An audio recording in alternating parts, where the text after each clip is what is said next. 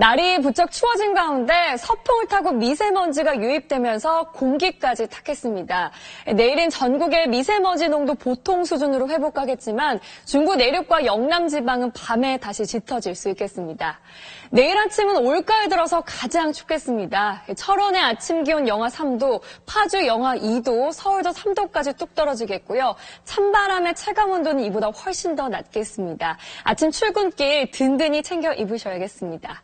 강한 바람 때문에 해상 날씨도 비상인데요. 현재 서해상에는 풍랑경보가 발효 중이고 그 밖에 전해상과 해안지방 곳곳으로도 각각 풍랑주의보와 강풍주의보가 발효 중인 상태입니다.